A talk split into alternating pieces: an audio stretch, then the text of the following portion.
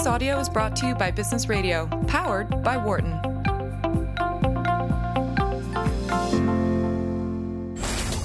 You're listening to Dollars and Change on Business Radio, powered by the Wharton School.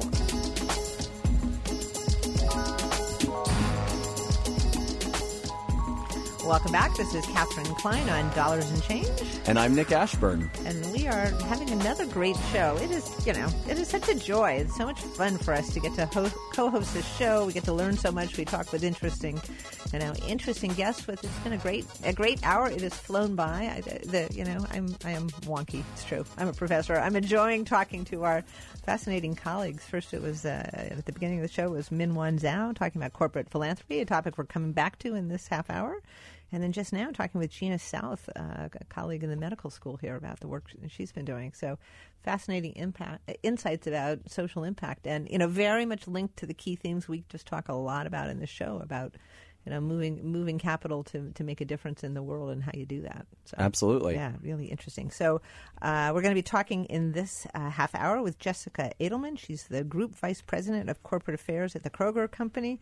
She's the president of the Kroger uh, Foundation, and really. Uh, um, well, it's interesting. I'm sitting here looking at her bio. This is a, a very clear link to what we were talking about with Minyuan Zhao. Um, she serves as a senior officer, chief corporate affairs officer, and, preg- and president of the Kroger Foundation while focusing on reputation management.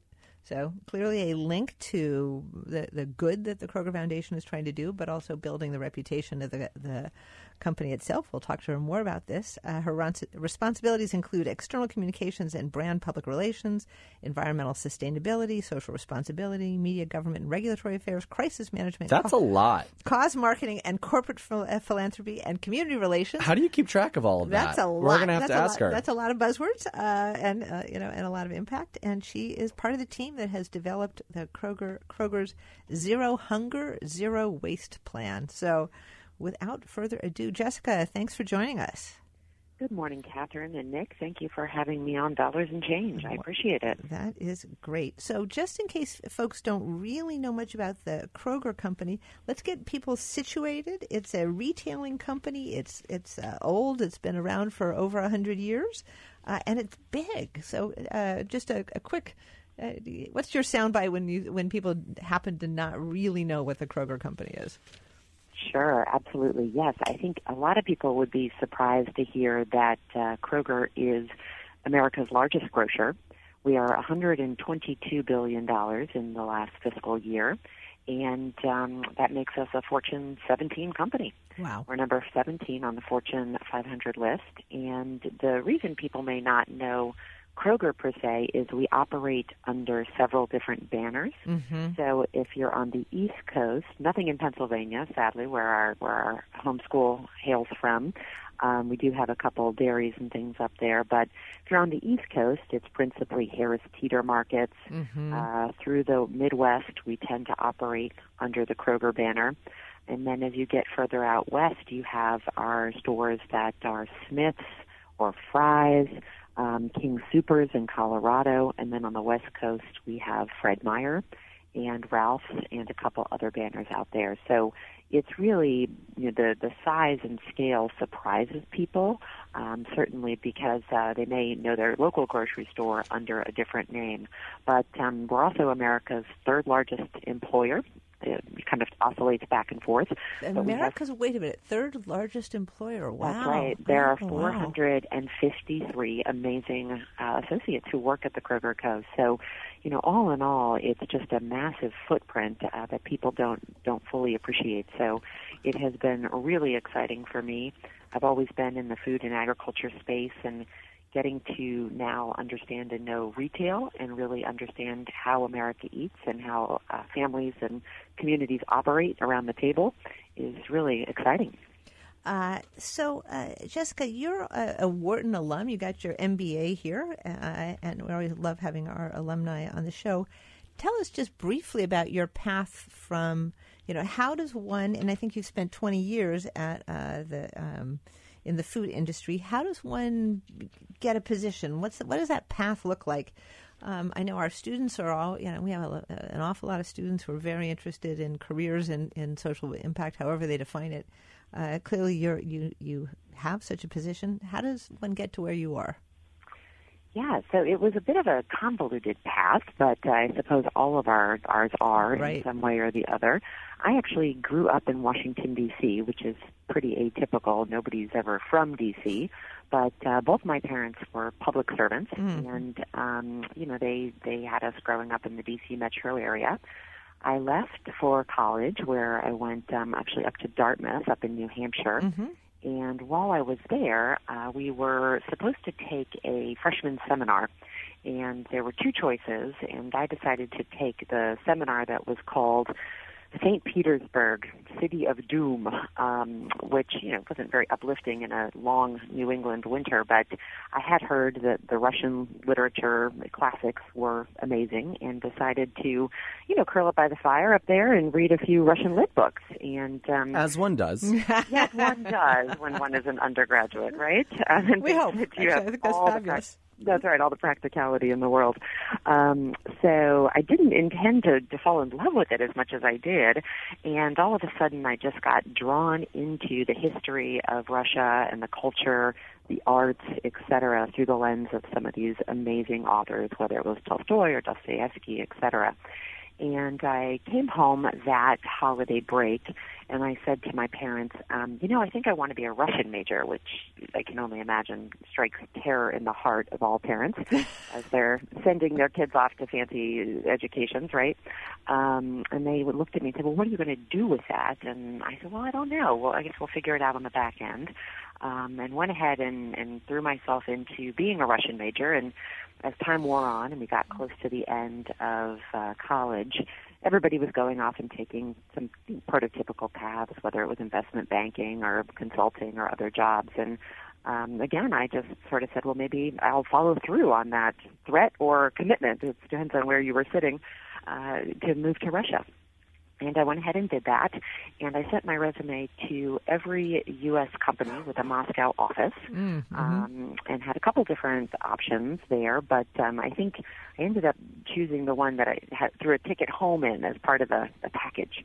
Um, I thought, well, it'd be nice to come back at some point. Um, Your parents were probably happy about that. that's right. That's right. It wasn't an, only a one-way ticket, but um, I took a job with Monsanto and didn't understand or know what they did at all. And I, I showed up in, in Russia and said, "Well, what do we do here?" And they said, "Agriculture." And I thought, "Oh no, um, this is a this is a topic I know absolutely nothing about, particularly coming from a city."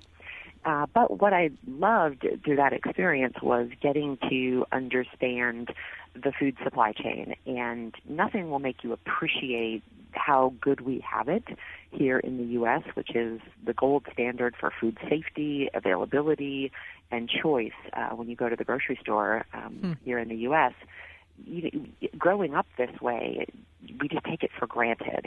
And living in a country where you see barren shelves, where you see what was done to the agricultural landscape and collective agriculture and the practices and how how difficult it can be for the environment, um, you know that really hit home for me. And I realized that we were not going to feed the billions of people and not destroy the planet at the same time if we didn't approach it in a totally different way.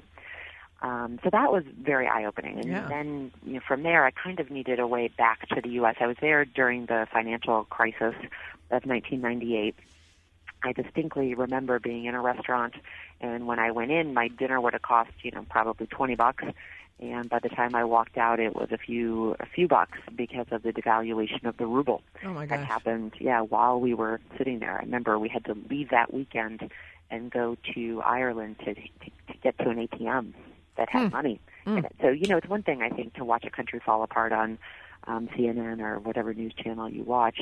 Um, it's another thing to be in it and uh, watching it happen. So that was also a pretty formative experience. Um, but that's when I decided that you know, being a Russian major was great. I had ambitions to to change the world and do things and do it through business. Um, but uh, I was not qualified in the least, and everybody in the mid '90s was going back to business school. So that was when I decided to you know, send my application in to a couple places. I decided on Wharton because it offered the Wharton Lauder program. Yeah. Mm-hmm. Uh, so I Great could program. Do, yeah, great program, and um, could do the dual degree, keep up my language skills, maintain my passion for international affairs. Uh, but then also become the quant jock of my dreams that I wanted to, you know, earn my stripes in, in that space and just had a wonderful experience at Wharton. Um, and while I was there, I you know, took the normal path and that summer I split my summer between a consulting firm, but then also a company that actually made real things. Um, you know, I had I had two conflicting emotions, which was I loved the intellectual stimulation of consulting and um, getting to work on big projects, but I also wanted that tangible outcome where you could see, touch, and feel, and then own the results rather than just hand off the deck to somebody else. So um, I split my summer between consulting and the Ford Motor Company, which was a very tangible product. They actually gave me a little car to to drive around. I lived in London um, and drove on the other side. And imagine my surprise when you know I got in the car and the stick shift was on the other side too. Um, but uh, Oh, I, you know, I'm only I I think I can only eat with my left hand. I don't think I could drive stick with my left. exactly. I, you know, I, I knew enough to go to the other side of the car and get in, um, but I was, I don't know what I was expecting. It, probably an automatic by that point, but um, it was a stick shift and the stick was there. And then I started thinking, oh no, if the pedals are reversed, I'm really in trouble here. Oh my God! right? Because you spend your whole life, you know, learning a certain. Your brain is wired a certain way. But luckily, the pedals were the All thing. Right. So um, that was, you know, I think my parents did have a little bit of stress driving with me that summer um, when they came over to visit. I think as as did everyone, frankly. Um, but it was okay. It worked pretty well. Um, but then I came back and you know had all the the traditional choices, wonderful choices that the Wharton School affords affords its graduates um, available to me upon leaving, and um, I got an offer with Cargill. And Cargill has a great and post MBA program where it's it's like an internal skunk works, and they have a bunch of McKinsey people that they had poached away ages ago um, to build an internal consulting shop that then you ultimately get to go out and implement the results. So it was really the perfect blend of what it was that I was looking for. Um, so I picked up with um, actually one other Wharton Lauder grad, and uh, we moved to Minneapolis, and uh, took that took that job with Cargill, where I was for seven years, which was amazing, um, because I got back into agriculture, I got back into the supply chain, I got to see what happened to the crops when they came out of the ground, and how did they become food actually, um, which was fascinating, and uh, I did that for seven years, and then had a great opportunity to run the Washington office and lead corporate affairs for North America for Syngenta, which is which is another agrochemical and agribusiness company, a Swiss company. So got to do the multinational thing again for another seven year stint. And then my phone rang and um here we are in Cincinnati a, a little while later. That is, that is great. Uh, So- yeah, so- fascinating, fascinating trip uh, from from Russia to the food industry. Yes, and, and Jessica, you're going to have to if I ever get to meet you in person, which I'd love to get you back get come back to Wharton uh, sometime. I'm going to have to ask you about something a professor I had once said. I studied international political economy, and he said the reason communism fell was because the grain trucks in Russia didn't have tailgates. So but but uh, are we going to get into this now? or no, we're not. We're not going to get it. But I, you're going to have to dispute or explain that for me. So um, This- I'm, I'm going to give you it has time to, you to think about years. that. Yes. I love that. Well, and maybe what he was after, you know, there's so many absurdities when you're over there.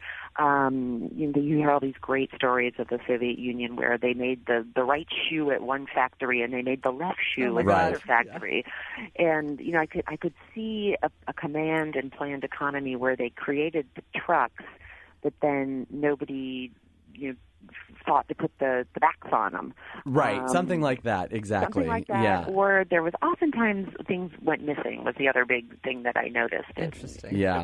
So could have And been so- a couple things. and Jessica, so I'm thinking about my my hometown. Actually, I grew up with Dillon's. Oh, right, so, sure. which is a Kroger Kansas. company. Yeah, You're a and Kansas guy. I am a Kansas guy, and I moved to Nashville, Tennessee, which had Kroger, and I was like, wait, these are the same things, and so that was that was surprising to me. So Oh, good. again, thinking about the breadth of of the Kroger company. Katharine rattled off a litany of responsibilities that you have. So, given the sheer size and reach of Kroger, you know, how do you think about impact? You know, where you know this show is about business and impact, and you have some new initiatives, but like, what? How, how do you even wrap your head around that? Yeah. Yeah, that that is a great question, and I, I heard Katharine say that's a lot of buzzwords in there, and I, I think you're absolutely right, Katharine. Um, you know, my sometimes people say, "How do you wrap your head around it?" Sometimes I get the question, "How do you sleep at night?" um, you know, because if you think about the fact that we have 450,000 associates out there making decisions every minute of the day, and in our case, many of our stores are 24 hours. Wow. Yeah. Uh, we have nine plus million people who come into a Kroger store every day at some point. Um, somewhere in that mix, you know, life happens, right? Um, and all sorts of interesting things happen at our store because they're effectively public spaces. And same, same with the parking lots. You know, you add a you add a parking lot in. Um, that's, the wild card. I usually everything that happens in the parking lot falls into the category of it may not be our fault, but it's now our problem. Um, you know, so there's there's a lot of humanity and cross section of life that happens out there in in the world of Krogerland. Um, and the portfolio is huge because of that in, in many ways. Um, people are so passionate about their food. They are so passionate about their communities. And if you think about Maslow's hierarchy of needs, we are talking about the fundamental thing um, that people need. And it's so much more, too. It's how people commune, it's how people connect, it's, it's bringing people together. So, what I was incredibly lucky when I came to Kroger was the history and the assets that had been left to me because of the people who had gone before me at this amazing organization. They were a really solid set of assets. I, I, I liken it to a hand of poker.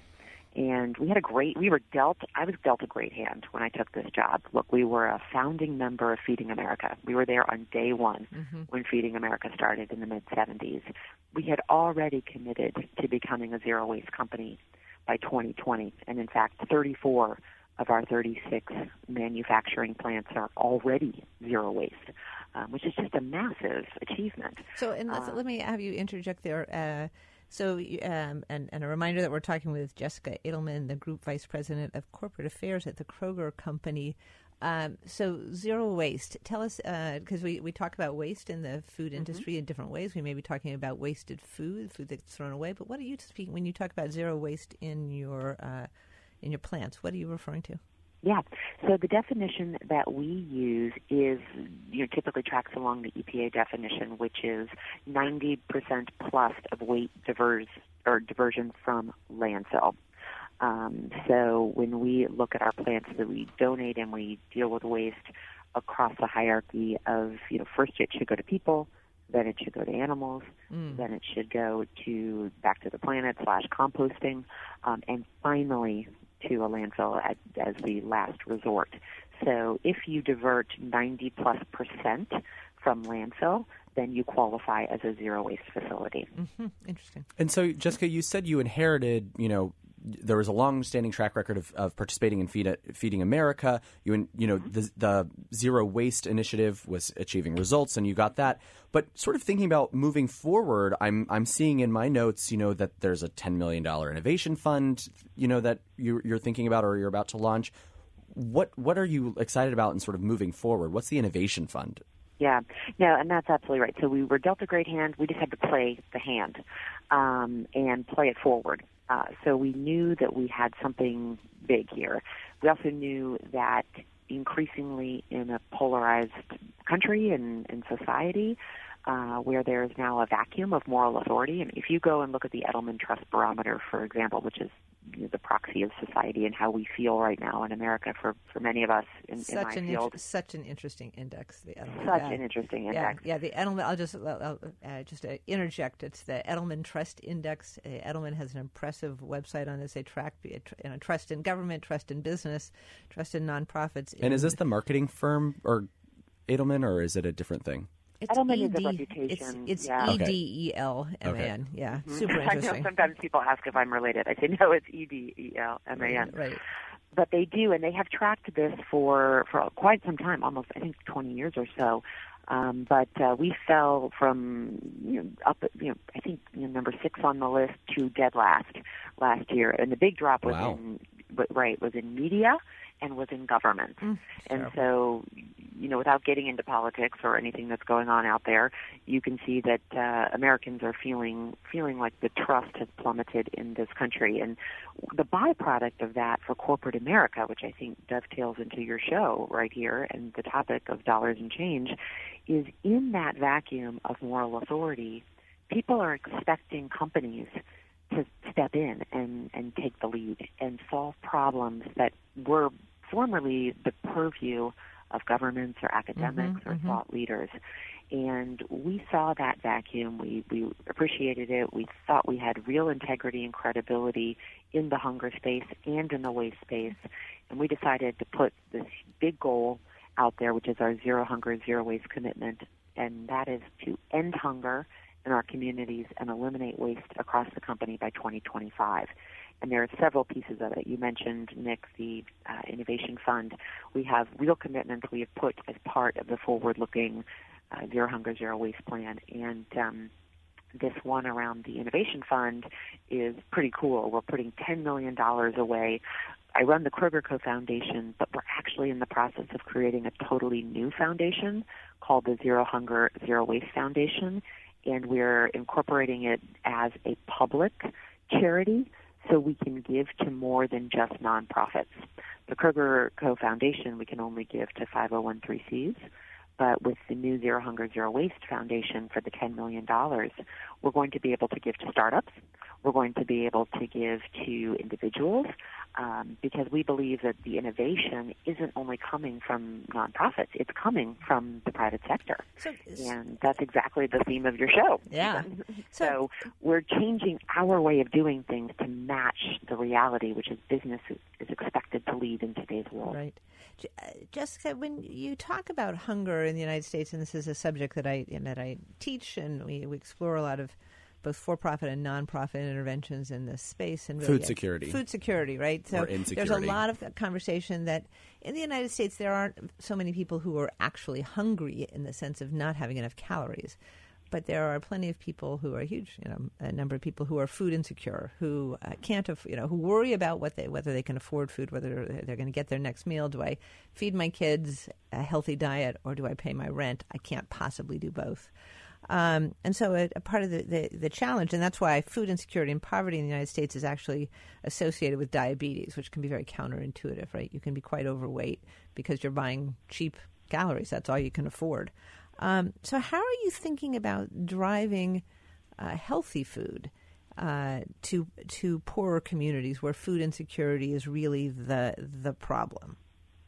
Yeah, great question. And that that nexus and that polarity you just described is exactly why I think Zero Hunger, Zero Waste is, is so interesting intellectually in some ways, because it deals with those dichotomies, which is, you know, one in eight Americans is food insecure, but yet we throw 40% of the food that's manufactured and, and created in this, compa- in this country away. You have people who are food insecure but yet obese or dealing with diabetes and um, you know we were kind of the first group that, or organization to put those two ideas t- together and say food waste undermines food security but also look at these weird polarities and these weird dichotomies. So for us, part of the plan, part of Zero Hunger, Zero Waste plan, we mentioned the $10 million innovation fund. We're going to accelerate our donations. We're going to give a 3 billion meals by 2025. We've, we've done a billion over the past four years. We're going to pick up the pace and we're going to donate more.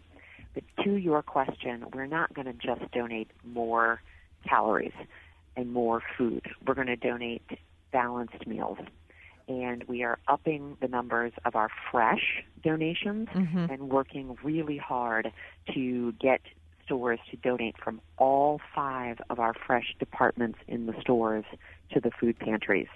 So that is a big goal. It's not just to dump more food into into the system or offload food that we you know we didn't sell by the right date, et cetera.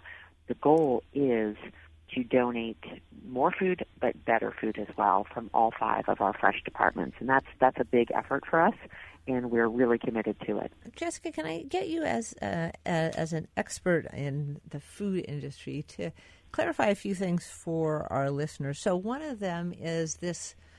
Let's let's unpack the notion of of wasted food a, a little bit. Um, so food gets uh, thrown away, given away, comes off the shelves of Kroger grocery stores um, when it you know uh, when it, it, there's an expiration date or a sell by date that suggests it come, should come off the, the shelves.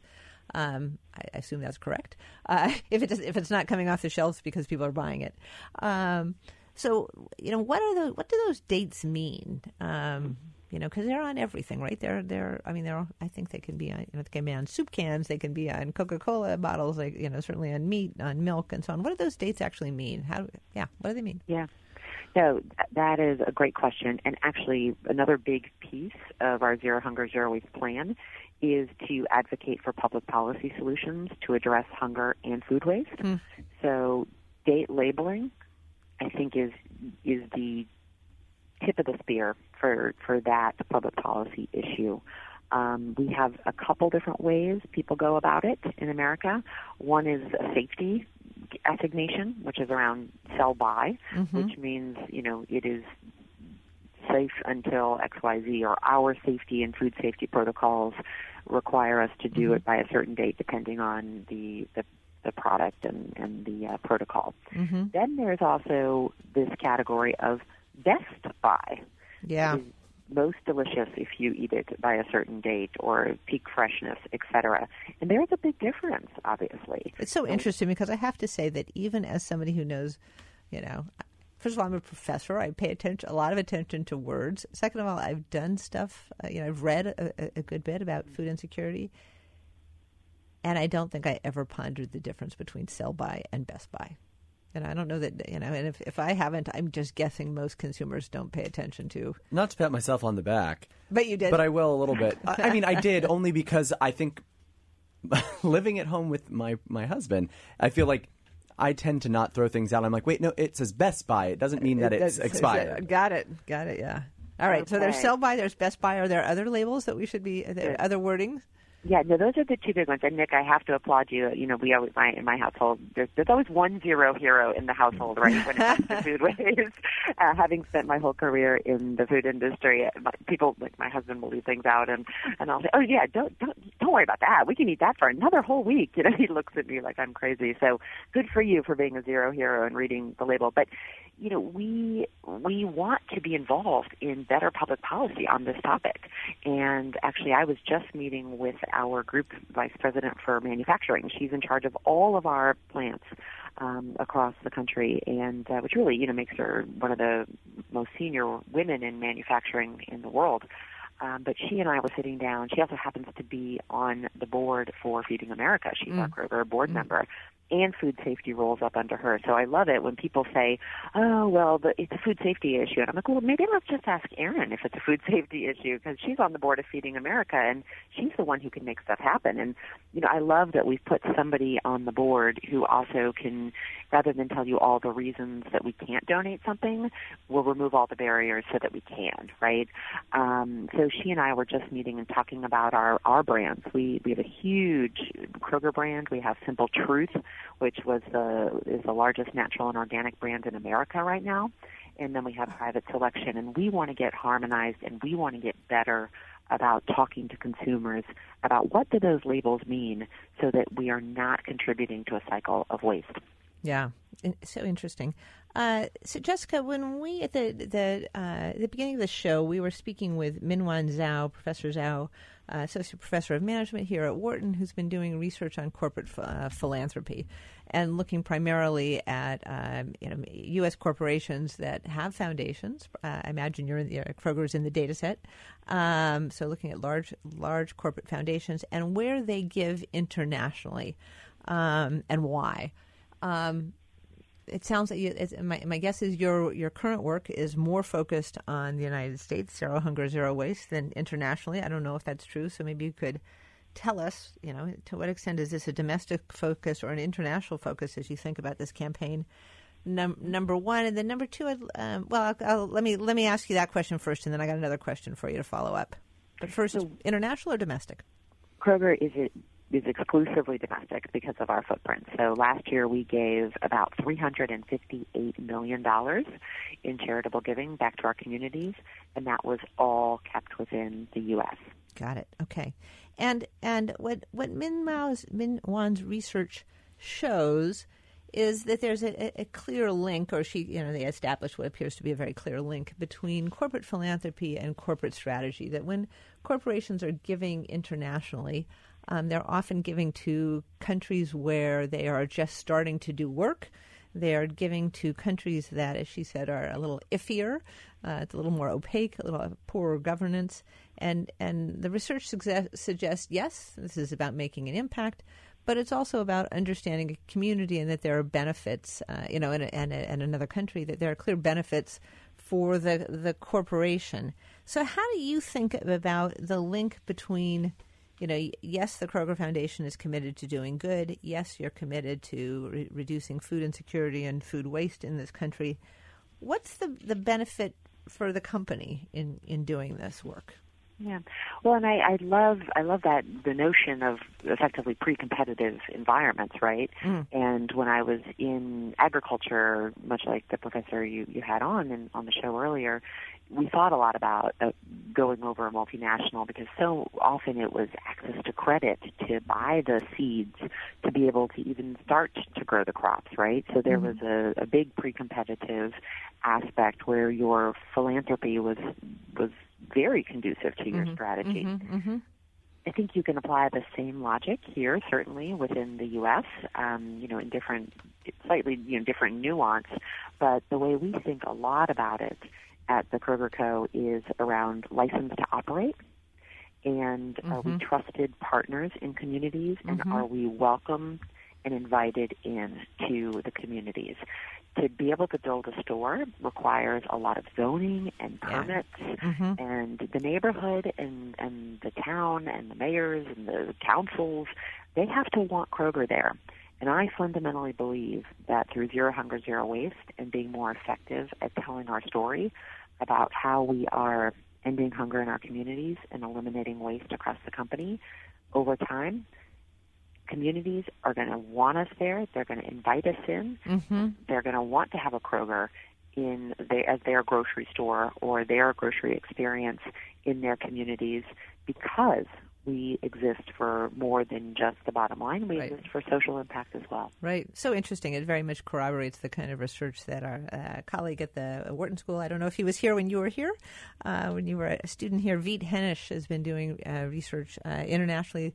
Some of his research has looked particularly at gold mines, and you know, essentially the same notion you're describing of license to operate when you're when you own a, a, a gold mines around the world um, your community relations, the extent to which the community sees you as a good employer, makes a huge difference in your ability to, I mean, actually extract gold and make a profit. So you're you're describing a very similar process, but not in gold mines around the world, but in local communities. So fa- fascinating.